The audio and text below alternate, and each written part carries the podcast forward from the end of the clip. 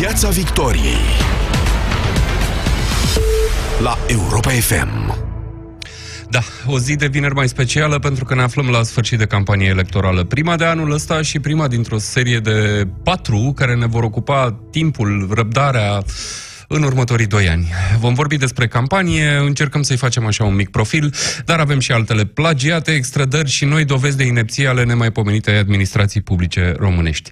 Sunteți la Piața Victoriei, sunt Teodor Tiță, alături de mine sunt jurnaliștii Recorder.ro, Alex Neda și Cristian Delcea. Top Recorder Europa FM. Locul 5. Începem uh, cu o durere, o durere de burtă. De burtică. De burtică, Da. Alex Neda. Da. De la, ce ce, ar- la ce ne gândim noi când spunem durere de burtică? De ce ar fi o știre faptul că pe cineva îl doare burta într-o țară precum România? Uh, Nu, era or, nu este vorba de oricine, ci este vorba de un senator al României. Este vorba de senatorul de Suceava, Virginel Iordache, care, din păcate, a avut o durere de burtică. Și lucrul acesta a răscolit societatea românească. De ce? Pentru că domnul uh, Iordache s-a dus la spitalul din Suceava pentru a fi consultat. Iar medicii au spus că nu e nimic grav, e o banală afecțiune care poate fi tratată medicamentos acasă. Iar domnul Virginel se pare că a bătut cu pumnul în masă și a zis că nu are încredere în medicii de la Suceava și că el trebuie neapărat să fie transferat la București, pentru că este senatorul României. Și nu oricum, ci pe calea aerului, pentru că nu avea încredere în autostrada Moldovei, care o duce de la Suceava la, la București și nu ajungea în timp util. Și pentru o banală durere de burtă, un senator al României a luat a elicopterul Smurd, care în acea perioadă ar fi trebuit să vegheze și să aștepte cazuri cu adevărat grave ale cetățenilor obișnuiți, dar nu. L-a luat pe domnul Virginel și l-a dus la București să fie consultat. Eu mi-aduc aminte că era un scandal perpetu așa în vremea guvernului Năstase, pentru că orice funcționăraș avea girofar. Acum, cum am ajuns la elicoptere? De la girofar cu aproape 20 de ani, acum ne dăm cu elicopterul? Sau Păi, ce s-a A întâmplat crescut acolo? nivelul de trai și și-au luat mulți mașină, cum spunea un, un alt membru PSD marcant. Au crescut nivelul de trai și au luat mulți oameni mașină și nu se mai descurcă pe șoselele patriei. De Dar asta, întrebarea nevoie mea, de e, elicopter. întrebarea Domnule, mea e dar de să- ce, de ce au aprobat elicopterul ăla? Cine a aprobat elicopterul? Smurd Iași, am uh, studiat eu. uh, Deci cei de la Smurd uh, Iași au hotărât că e nevoie de acest elicopter. A fost cerut insistent de medicii de la Spitalul uh, Sfântul Ioan din uh, Suceava uh, și ei presați la, rând, la rândul lor de domnul Virginel și de familie, care insistenți că e nevoie de elicopter să fie dus, deși era vorba de un enterovirus. Și ăsta e un virus ușor pe care poți să-l iei de la piscină sau, și, să tra- și se vindecă în general în 5-10 zile, deci nu era... Dar niciodată- oare, oare de ce au acceptat să-i dea? Bă, pentru că știau foarte bine. Înțeleg că la București, odată ajuns domnul senator, uh, a primit același diagnostic, a primit o pastilă în plus și a fost trimis acasă, e adevărat, nu pe calea aerului. Nu se știe cum a ajuns înapoi Dar- acasă. De ce au acceptat? De ce să nu accepte E senatorul României? De ce nu au dat până acum o lege? Fiecare burtă de senator și de deputat să aibă câte un elicopter. Fiecare cot un elicopter și așa mai departe. Uh, Bineînțeles, e sinistru ce se întâmplă, dar uh, aici e- vorbim de ce au acceptat. Vorbim de această slugărnicie până la urmă românească. Fiecare instituție, om din instituțiile publice are așa tendința de a pleca uh, ușor capul atunci când e vorba de un superior. Nu- Chiar dacă nu direct. Aici avem un senator uh, într-un raport cu un medic dintr-un spital. Nu e un raport uh, direct de subordonare, dar totuși, când vedem mai marele căcere, noi trebuie să ne executăm. Dar înțeleg totuși, eu am fost în spitalele de stat, am vorbit cu mulți medici și înțeleg uh, presiunea la care sunt uh, supuși acești oameni, mai ales că acest uh, domn nu a avut cerut un, o ambulanță, a urlat că vrea o ambulanță. Și Au fost Nu, că intimidați vrea elicopter, medicii? nu. Uh, a, elicopterul smurd.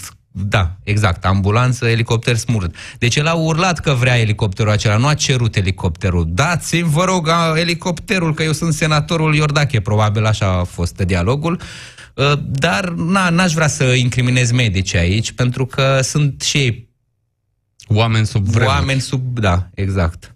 Nu, dar interesant a fost că senatorul, după ce povestea a apărut în presă, a infirmat faptul că el ar fi cerut elicopterul și a spus că medicii au constatat că starea mea se înrăutățea uh, galopant și a fost nevoie de... Însă astăzi a apărut o reacție a managerului spitalului de la Suceava care a spus că, domnule, s-au urlat la noi și că medicii săraci erau la dispuși să să să-l ducă cu mașina lor personală la București, numai să scape de el. Și... Să scape de, să scape de gura domnului să senator? punctăm o... puțin aici, pentru că nu ar, n-ar trebui să trecem cu vederea așa ușor. Pentru că aici se vede caracterul politicienilor noștri. Adică nu ai cum să fii un politician ok atunci când nu te raportezi pe aceeași scară de valori cu cetățenii care te-au votat. Adică dacă tu te consideri mai presus decât cetățeanul care te-a votat, în mod clar nu are cum să ajungi tu un, un politician foarte bun. Uh, pentru că tu nu o să faci niciodată autostrada aia care să te ducă repede la cel mai bun spital sau nu o să faci cel, niciodată spitalul ăla din Suceava să funcționeze tu ca politician dacă știi că ai portițe de scăpare. Să iei elicopterul să ajungi la un spital mai bun din uh, București sau să iei avionul să te duci în Austria, știi? Și atunci întrebarea e cum va fi rască. Eu am căutat înainte de emisiune, am încercat să mă uit să văd dacă sunt, uh, dacă există un cost politic, dacă domnul ăsta a fost pus în discuția partidului, pentru că până la urmă un partid l-a trimis acolo, el uh, a fost ales pe o listă de partid. Nu a existat așa ceva. Din punct de vedere al oamenilor din uh, Suceava, crezi, Cristi Delcea, că or să existe, nu știu, poate se gândesc să nu-l mai voteze, poate se gândesc de două ori înainte să voteze lista partidului? Mm, e, e posibil să existe un cost politic, pentru că presa din Suceava s-a comportat foarte bine. Noi am discutat în redacție că a fost o reacție perfectă a presei, adică s-au semnat la, la timp și foarte, cu foarte multă duritate cazul. Și adică oamenii, sucevenii care au citit presa locală, pentru că dacă ești din Suceava, vrei să afli ce se întâmplă la tine în oraș, citești presa locală și vezi că omul ăsta pe care îl durea burta a fost dus cu ambulanța la, cu elicopterul la București și te întreb, oare pentru mine s-ar, s-ar face efortul ăsta să fiu dus, dacă mă doare stomacul, să fiu dus cu elicopterul și judecând în felul ăsta, eu cred că există o... se, se, se acumulează o, încă un strat de antipatie vis-a-vis de, de Multe senatori și de partid, probabil. Colegilor de, partid de, la, și de clasa politică în general, pentru că atunci când se întâmplă lucruri de-astea, uh, sunt oameni care au tentația să spună, sunt toți la fel, de ce aș mai vota? Că poate există și asta. Nu? Greșesc? Da, oare, da, e, ai dreptate.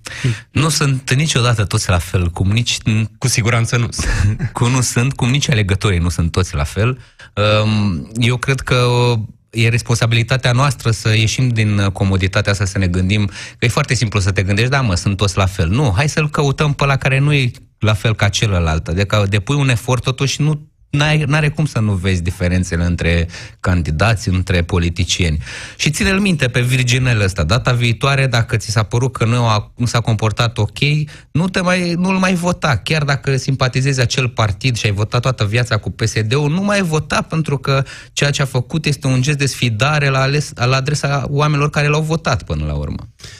Fiecare e liber să-și facă alegerile, mai ales că duminică vor fi uh, chiar alegeri. Top Recorder Europa FM. Locul 4.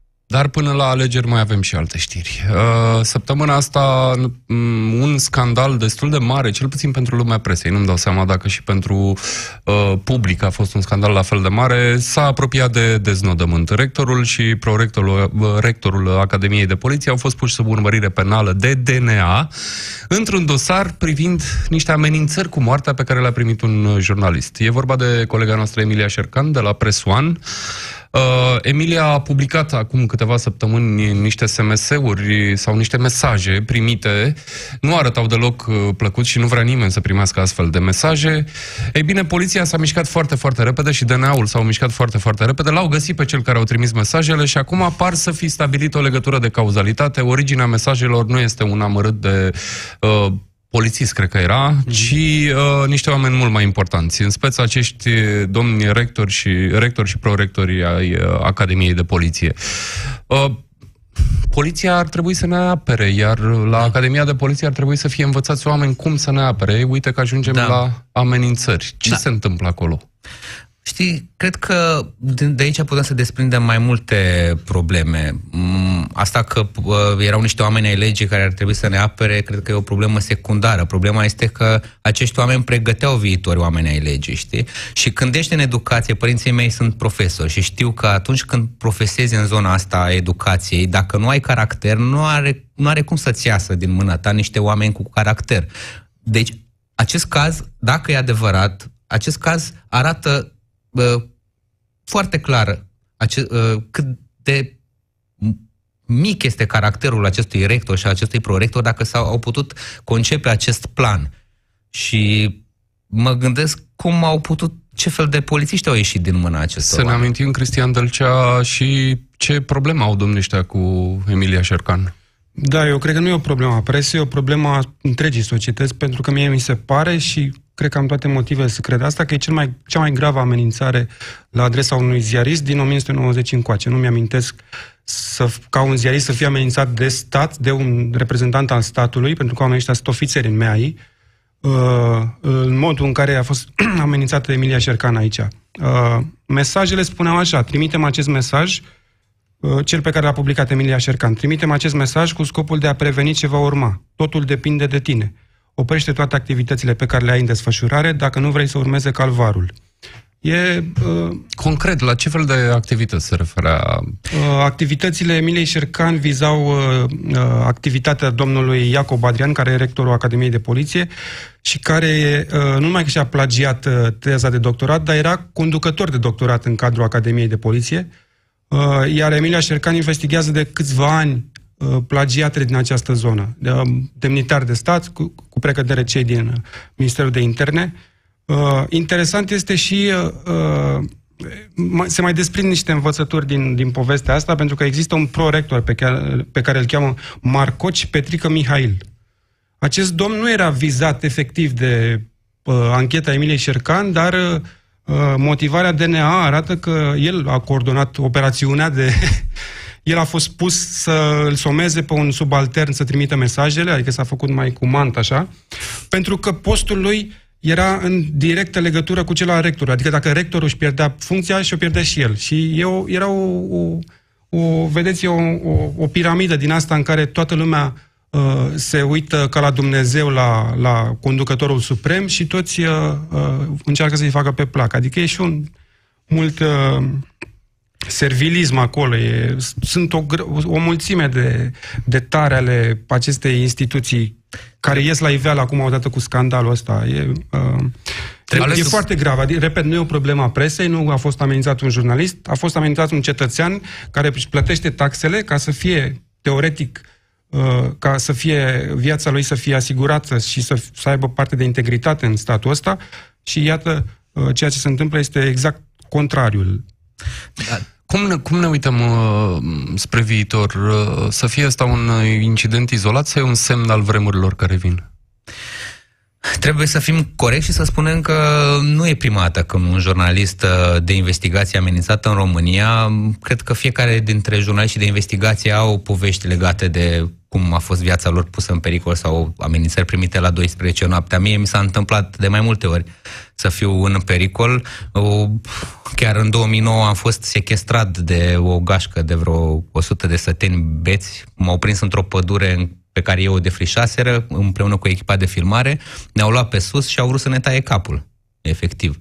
Uh, și sunt multe incidente de genul acesta. Din păcate nu se află. Mulți chiar dintre colegii mei nu vorbesc și e greșit să nu vorbești. Uite, exemplul Emilie Șercan, care a avut curajul și a povestit ce i s-a întâmplat public, arată că trebuie, noi jurnaliștii trebuie să semnalăm de fiecare dată când suntem amenințați, pentru că este amenințată democrația uh, în esență, uh, dacă avem într-o țară jurnaliști morali, jurnaliști care nu mai îndrăznesc să facă anchete și investigații jurnalistice, atunci democrația în acea țară moare. S-a demonstrat uh, științific, uh, am putea este spune. sloganul Washington Post, democrația moare în întuneric. Și până la urmă ce fac jurnaliștii? Fac lumină, atâta cât pot ei și cât îi duce pe ei minte. Top Recorder Europa FM, locul 3. Rămânem în zona asta cu polițiști, cu mă rog, tot felul de lucruri legate de justiție. Justiție mult, mult, mult întârziată în cazul fostului primar al Constanței, Radu Mazăre. A fost adus în țară, a fost adus în țară aproape surprinzător. Nu prea se aștepta multă lume. Avem... Tot un transport aerian al unui lider PSD ca să... Și tot un jurnalist. Domnul Mazăre da, este fost, jurnalist. Un fost uh, jurnalist și un fost proprietar, și nu știu dacă nu cumva și actual proprietar de presă, știu că era proprietar de presă da, într-o vreme. Ziarul de... Telegraf. Telegraf, exact. A fost și redactor șef mulți ani. Iată, anii 90. Asta nu mai, uh, nu mai ține minte. De ce e important Radu, Radu Mazăre? Că nu mai are nicio funcție. Nu mai are nicio funcție, dar a avut o funcție foarte importantă și a controlat un județ. Se vorbea la un moment dat de Republica Mazăre, care se întindea pe raza județului Constanța și dincolo de granițele județului Constanța. Um, acest domn uh, era, a fost imaginea corupției uh, sistemice din România. Mm, nu reușeau procurorii să demonstreze foarte repede uh, tot ceea ce făcea... 11 acest... ani de, pro- de proces. Uh-huh. Atât a durat... Uh... Da, și timp de 11 ani. Și alți ani de anchetă penală și um, e foarte interesant pentru că acest caz până la urmă a fost finalizat Nimeni nu mai spera că uh, va reuși cineva să-l bage la închisoare pe domnul Mazăre. Uh, se ter- uh, procesul ăsta a durat 11 ani nu pentru că au fost foarte complexe probele, ci pentru că se știe la nivelul județului Constanța politicul era deja de mult deasupra justiției și era foarte greu pentru un om al legii să iasă din această, de sub această umbrelă roșie în cazul județului Constanța. Dar iată că s-a întâmplat minunea.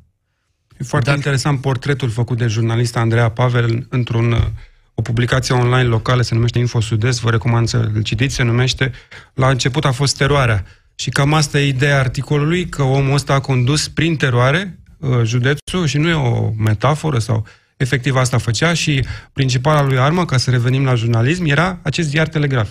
Șantaja jurnaliștii, jurnaliști nu, nu mai șantajați, nu mai amenințați, dar chiar scoși cu forța din redacție, brutalizați de bodyguardii domnului Mazăre, da. Uh, distribuția ziarelor oprită, adică uh, el controla cu mână forte uh, și iar primul, primul lui target a fost presa. Presa potrivnică lui a fost pur și simplu distrusă, iar pentru o bună bucată de vreme, la începutul anilor 2000, Constanța era chiar cel mai periculos loc să faci jurnalism din România. Și atunci de ce Uite, e un melodrama asta din jurul cazului Mazăre? Pentru că am Interesant văzut în da. diverse locuri, am văzut diversi oameni care nu neapărat că îi plâng de milă unui om care a fost condamnat, dar parcă ar încerca să ne spună că merită mai multă, cum să spun, uh, clemență. simpatie, nu știu dacă clemență, dar simpatie din partea publicului. Ce rost are melodrama? E din gașca simpaticilor și merită simpatie. E singurul, e singurul motiv pentru care el e... este plâns de acum de televiziuni și Uh, e Dar nu numai asta, intra în direct la aceste televiziuni. El intra în direct din Madagascar și înfiera statul de drept uh, și... Da. Uh, Stătea la soare pe banii noștri, sub adică un palmier și acum două, trei luni, intra în direct la Antena 3, în emisiunea de maximă audiență, și cu foarte multă dezvoltură ataca uh, tot ce uh-huh. înseamnă justiție. Cine oftează acum după Radu Mazăre se face parte din acea categorie socială care spune, domnule, și primarii mai fură, dar mai fac, mai fură, dar mai fac și ei ceva. Mi se pare... El chiar n-a făcut, adică e, e frumos ce spui tu, dar Radu Mazăre chiar n-a făcut nimic. Adică noi am scris un articol recent, se numește Constanța, orașul care moare. Este un dezastru ce se întâmplă în Constanța, în condițiile în care e oraș bogate. port în condițiile în care România. orașele cele mai bogate din, uh, din lumea asta sunt orașele port și cele mai dezvoltate, oriunde în Europa te duci, unde e port este foarte multă uh, bunăstare și uh, e un oraș care trăiește. Constanța moare, enorm de mulți tineri, cred că e orașul mare din România cu cei mai mulți tineri plecați oriunde în, în afară. În afară, în să, să încheiem partea asta a topului cu un citat din colegul uh, Vlad Petreanu, care a avut de-a face în calitate de redactor șef exact. la Jurnalul Național cu, uh, cu administrația Mazăre și n-a fost uh, foarte ușor pentru Jurnalul Național și pentru uh, cei care lucrau acolo. E un text pe petreanu.ro care se termină așa. Din pușcărie, Mazăre va trimite cu siguranță periodic tot soiul de scrisori deschise în care va încerca să mai păcălească odată proștii că e doar o victimă, zecile de anchete de presă și numeroasele lui dosare penale, condamnările care au început să vină, spun mai bine care este adevărul. Cine pune botul la vrăjeala unei asemenea lichele, își merită soarta de sclav. Top Recorder Europa FM, locul 2. E, și pentru că e Top Recorder, ajungem la Recorder, uh, la o anchetă realizată de unul dintre cei doi colegii mei aflați acum în studio, de Alex Nedea.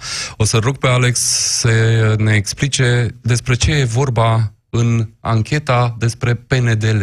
O să fac o mică rectificare realizată de amândoi colegi. Noi suntem o echipă... Eu m-am luat după semnătură. da, eu am fost uh, reporterul, dar uh, Cristi a fost uh, editorul de montaj.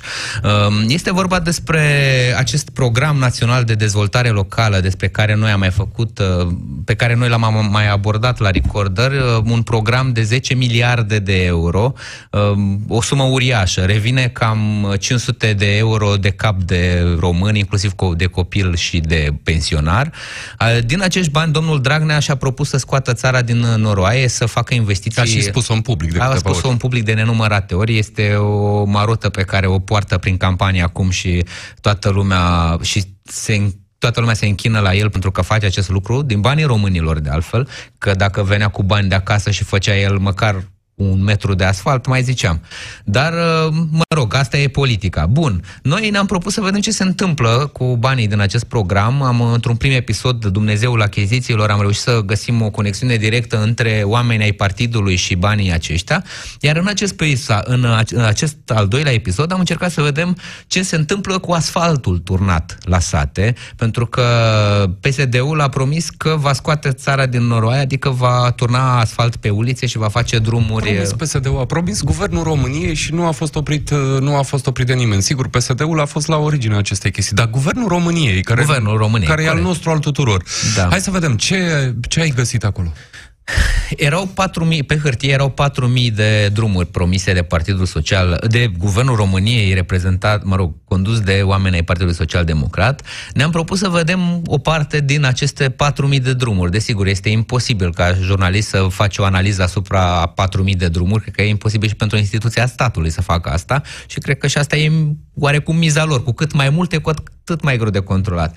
Și am luat la pas jude- ă, două județe, trei județe din, ă, din, ă, din sudul României. Am, la întâmplare, am mers la Giurgiu, Olt și uh, Dâmbovița și am încercat să vedem ce se întâmplă cu drumurile care pe hârtie figurau ca fiind uh, modernizate.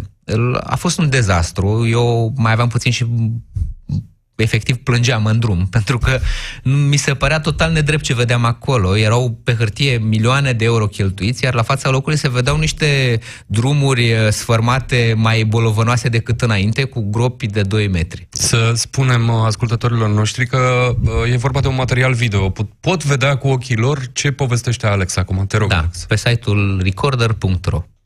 Materialul se numește Drumurile și hoția sună așa nostalgic, dar nu e deloc nostalgic.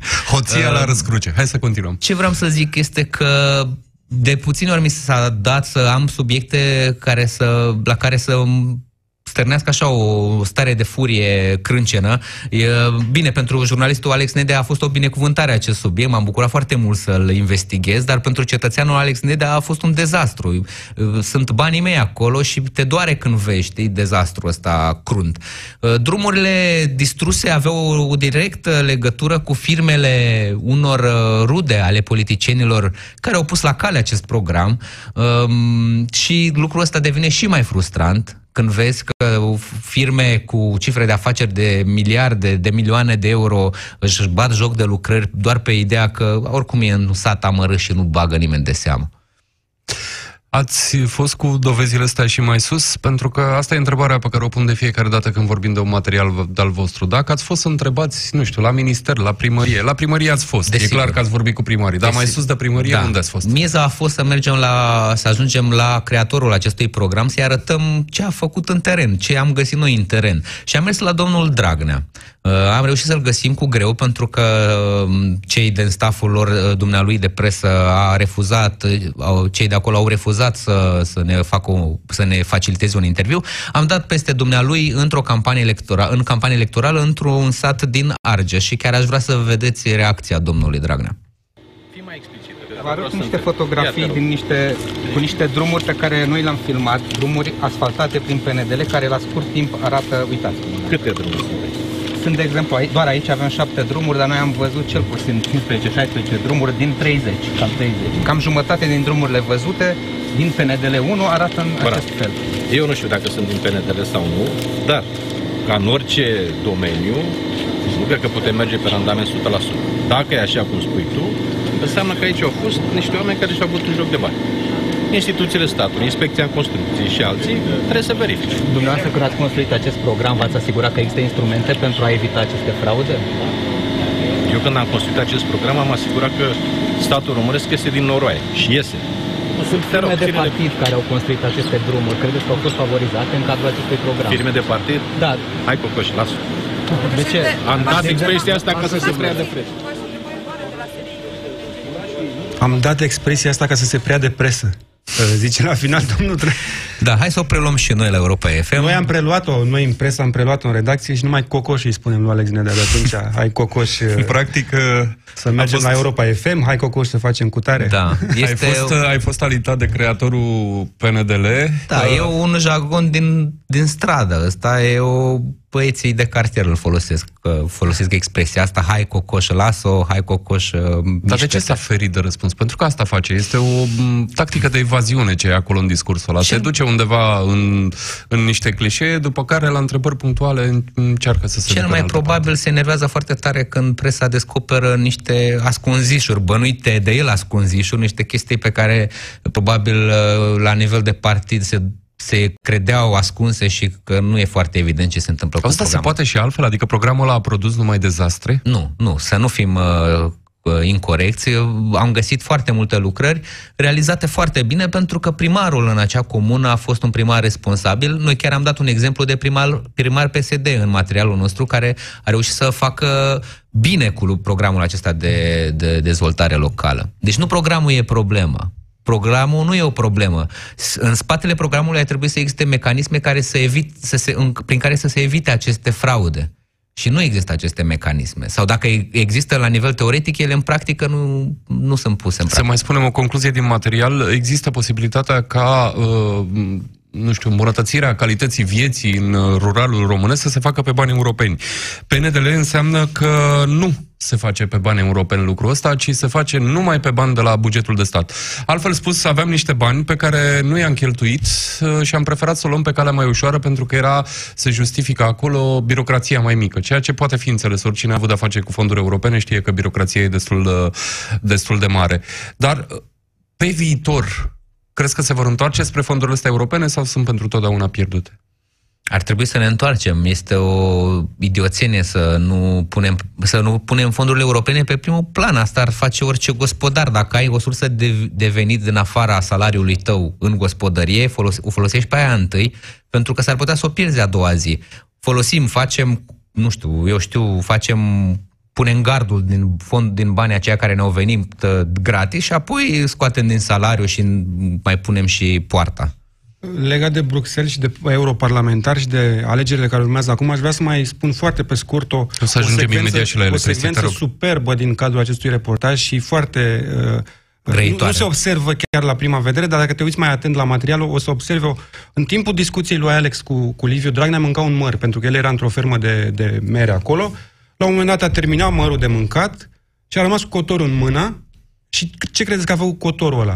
I l-a dat candidatei la europarlamentare Gabriela Zoană să i-l arunce. Adică un gest senzațional de, de elocvent cu privire la cum, cum vede Liviu Dragnea acești Fără candidați. să spună nici măcar te rog sau ceva. Da. De, nici n-a avut niciun deci a luat dialog. cotorul și l-a dat acelei femei și această doamnă, uh, nu știu, doamnă domnișoară, Gabriela Zoană, uh, a trebuit să facă ceva cu cotorul ăla. Dem- cu, trimitem europarlamentari cu demnitate în Europa. Se vedeți demnitatea de pe figura acelei femei când... Uh, Ajungem imediat și la ei. Top Recorder Europa FM. Locul întâi.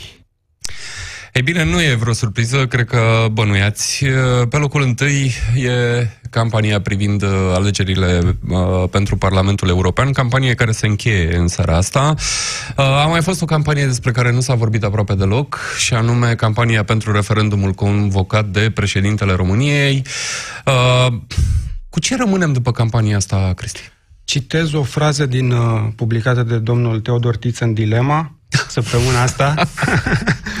Suntem singura țară în care alegerile pentru Parlamentul European reprezintă o filă dintr-un dosar penal. Cred că așa vor intra în istorie aceste alegeri, extrem de importante pentru noi acum, dar în istorie ele vor rămâne ca o filă dintr-un dosar penal. Deci va fi o, va fi o discuție, campania asta a fost toată o discuție despre Liviu Dragnea. Da, în mod clar.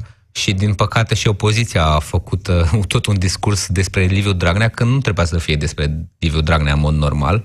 Dar ce e interesant este că va, va, vor fi niște alegeri total atipice pentru niște europarlamentare, dacă în restul țărilor Europei votul acesta e despre politici comunitare și alte chestii care nu vizează politica națională în mod special. De data asta avem o miză națională foarte, foarte uh, clar conturată. Um, miza este ce se întâmplă cu PSD-ul după aceste alegeri. Și cred că deja nu mai e, o, nu mai e vorba despre o, niște alegeri uh, comunitare, ci foarte naționale. În jurul meu văd oameni care merg să voteze pentru că e interesat ce se întâmplă cu PSD-ul după. Um, și în mod clar, Dragnea, domnul Dragnea, dacă nu reușește să obțină cu partidul un scor mulțumitor, va fi linșat că așa s-a întâmplat de multe ori în partid. Să spunem, uh, să spunem că PSD-ul e unul din uh, puținele partide românești care atunci când pierde alegeri acționează foarte repede. Uh, de fiecare dată ia niște măsuri astfel încât să treacă iar înapoi pe o, pe o tendință de creștere. Nu foarte multe partide fac, fac lucrul ăsta. La PSD mai întotdeauna s-a, s-a întâmplat așa. Domnul Joana și-a pierdut funcția, domnul Năstase și-a pierdut funcția, domnul Iliescu și-a pierdut funcția.